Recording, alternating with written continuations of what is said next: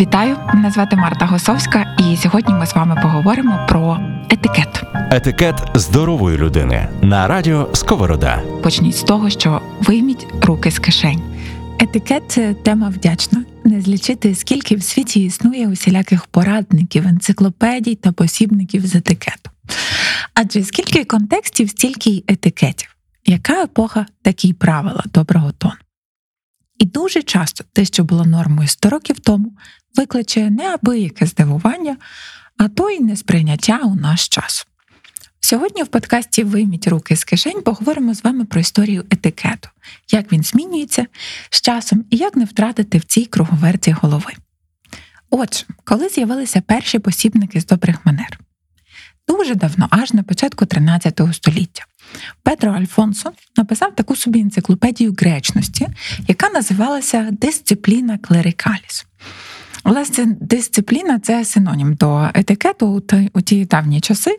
Тобто, по суті, ми маємо назву етикет клерикаліс, де зібрав правила поведінки переважно для духовенства, адже він сам був е, монахом і, відповідно, знав, як має бути в цьому середовищі у цій сфері виглядати доречне, правильне, коректне спілкування.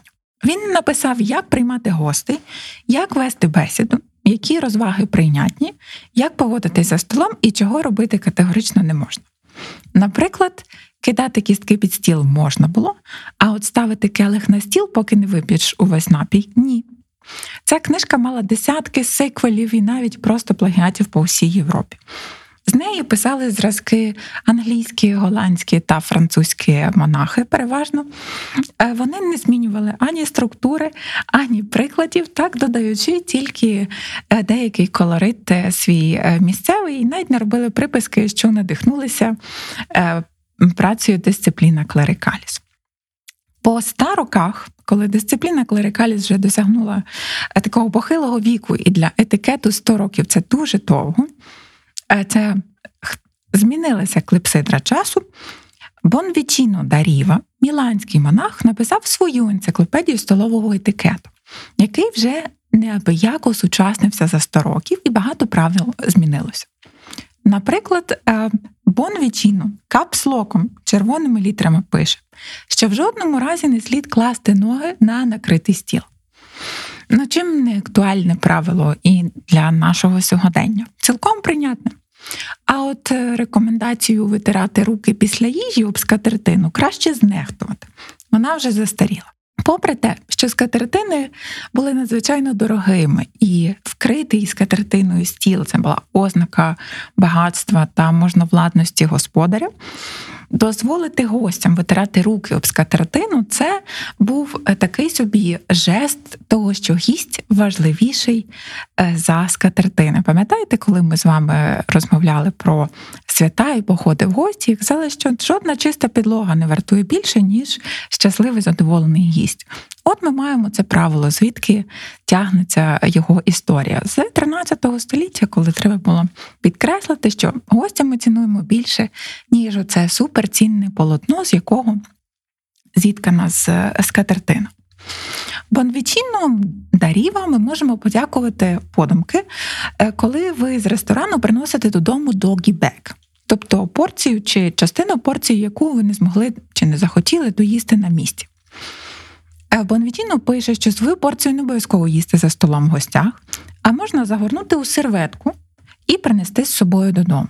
Тобто він нам дав карт-бланш на те, що ми, в принципі, робимо з вами чи не щодня, так, коли замовляємо їжу додому або забираємо її з собою. Зауважу, що серветки на цей е, момент у середньовіччі існували, але їх використовували далеко не з тією метою, яку ми зараз знаємо, так застеляти коліна або втирати руки чи протирати кутки уст після трапезу. Серветки слугували суто для того, щоб загортати у них їжу і передавати одне одному або забирати із собою.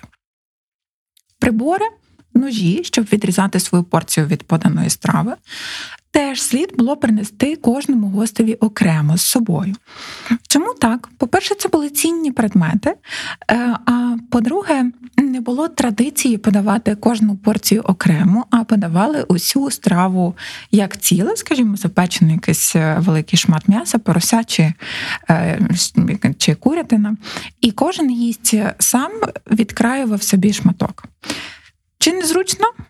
Господарям менше посуду доводиться мити, та і зрештою ми тепер знаємо, що ходимо до кав'ярень зі своїми горнятками, е, за що отримуємо знижку і за що нам вдячний океан, бо ми його не забруднюємо. Так, тобто традиція носити свої власні прибори, е, келихи е, та кубки збереглася із епохи середньовіччя і дотривала до нашого часу. Вийми руки з кишень. Етикет здорової людини. Ми, українці, не відставали від Європи у написанні посібників із добрих манер. Навіть навпаки, випереджали. Бо в Україні перші писемні правила поведінки з'явилися у 12 столітті. Володимир Мономах написав своє повчання дітям, в якому виклав актуальні поради, які корисні е, і зараз. Я навмисно е, виписала для вас цитату, аби зачитати, якими е, гречними манерами могли похвалитися наші з вами предки. У домі своїм не лінуйтеся, а за всім дивіться. Ні пецю, ні їді не потурайте, спаню теж. Лжі бережіться, а куди підете і де станете, напоїте, нагодуйте краще стороннього. А ще більше вшануйте гостя, звідки він до вас прийде недужого одвідайте земрецем ідіть, тому що всі ми смерті, і чоловіка не меніть, не привітавши, добре слово йому подайте. Власне, якщо коротко, то це викладено усі е, вісім епізодів подкасту Вийми руки з кишень е, з дуже лаконічно е, і з сухою вижимкою. Особливо нічого не змінилося, і ви пам'ятаєте, що головне правило етикету дбати про того, хто поруч з нами. Власне, на те і опираються усі поради, які прийшли до нас із е, давнини. У 14 столітті з'явилося власне саме поняття етикет, бо до того всі посібники добрих манер так і називалися посібники з добрих манер. Завдячуємо появу цього поняття Людовікові XIV, який видав гостям етикетки з приписами, де хто має сидіти та як поводитись. Якщо для вас ця новина, е, ця інформація є новою, то я одразу знатиму, що ви не слухали один з епізодів, е, здається, перший, в якому я детально розповідаю про виникнення е, слова етикет. Якими ж були ці поради, які е, Людовік XIV приписав е, своїм гостям? Наприклад, однією з рекомендацій було те, що ми робимо сьогодні, вітаючись із людьми. Йдеться про потиск руки. І тут логіка стоїть за плечима етикету. Цей жест мав символізувати безпеку і показати, що люди прийшли на бал неозброєним. Так само і елегантний змах капелюхом, від якого ми в захваті завжди, коли дивимося костюмовані фільми, е, так е, на меті зовсім не похизуватися е, якимось пір'ям павича, яким прикрашений капелюх, а показати, що під капелюхом не схована зброя. Отже, декоративної функції етикет на той момент е, не посідав ем, е, як такої, а мав на меті тільки уприємнити перебування одне одного поруч з одне одним. Вийми руки з кишень. Етикет здорової людини. Придворний етикет, який розквіт у цю епоху пишним цвітом, був розписаний до найменших деталей. І саме він став основою протоколу сучасного е, протоколу. До речі, сучасний протокольний етикет Англії не дуже змінився з часом, і ми й досі можемо знайти там чудернацькі приписи. Наприклад, обшукати залу, до якої має увійти монарх, чи там, бува, не причаїлася отруйна гадюка. І по 700 роках е, цю залу таки й далі обшукують. Перш ніж зайде монарх до е, тронної зали, туди заходить людина із спеціальною посадою, чим обов'язком є це єдиний е, її обов'язок обшукувати залу на наявність е, отруйних гадюк. Хоч і символічно, але е, зараз ніхто, звісно, не зазирає всі шпарки і попід е, гардинами. Але перед монархом заходить вишукувач серпантів. В епоху Ренесансу вже час було хвилюватися про виделки та ножі, бо саме вкорінилася мода на столові прибори, і їсти руками вже не годилося. А от витирати руки об скатертину все ще можна було. І тут з'явилася сила селен посібників, як правильно готувати, подавати та їсти печених фазанів та молюсків, усякі декоративні е, такі рідкісні екзотичні фрукти, як от ананаси чи фініки. Чим екзотичніші, тим вигадливіші е, були пропозиції, як їх споживати. З'явилися додаткові, наприклад, білі рукавички для того, щоб їсти, е, брати страви руками, бо вже не годилося брати порційні страви руками. Правила були настільки чудернацькі, що е, читати ці поради серйозним тоном то ще виклик. Можете якось спробувати. Ось одна із е, таких е, порад, яку можна знайти у ренесансних порадниках з добрих манер. Їсти молюск, що лежить на лівому боці, не можна. Їстівні тільки ті, що лежать на правому боці. От як знати, де в молюска який бік? Загадка для мене, але може вам вдасться з'ясувати методом спроб, помилок і практик. Вийми руки з кишень. Подкаст про сучасний етикет. Багато правил етикету, які нам зараз видаються нелогічними і необґрунтованими, насправді мали під собою цілком логічні підстави. Наприклад, мене часто запитують, чому чоловік має йти ліворуч від жінки. Це ж абсурдно. Яка різниця, хто з якого боку йде? Звісно, у наш час жодної різниці, а от всього 200 років тому шабля чи шпага, яку носив кавалер при лівому боці, заважала б жінці, та й скористатися нею при потребі не вдалося б так швидко, якби зброя заплуталася у пишній сукні, е, які на цей момент були модними. Те саме стосується правила відсувати для жінки стілець чи відчиняти двері. Пишне вбрання перешкоджало самій зручно вмоститися на кріслі, тож потрібна була допомога з боку. Зараз ми носимо зручні штани та спідниці, тож цілком спроможні самі сісти. І допомога вітається, тобто це є правилом етикету, яке на розсуд кавалера. Якщо жінка, скажімо, літнього віку або тримає на руках дитину чи свого улюбленця, песика е, чи котика, або ж тримає в руках букет, ну тобто вона фізично так зайнята чимось.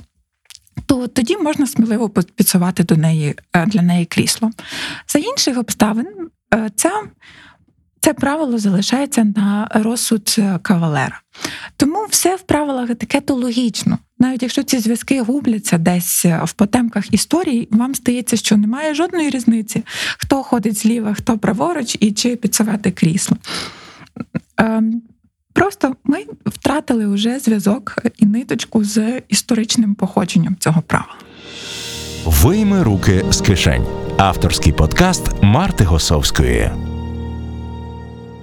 Скажімо, є одне правило з часів вікторіанської епохи, якому опирається моя внутрішня сутність.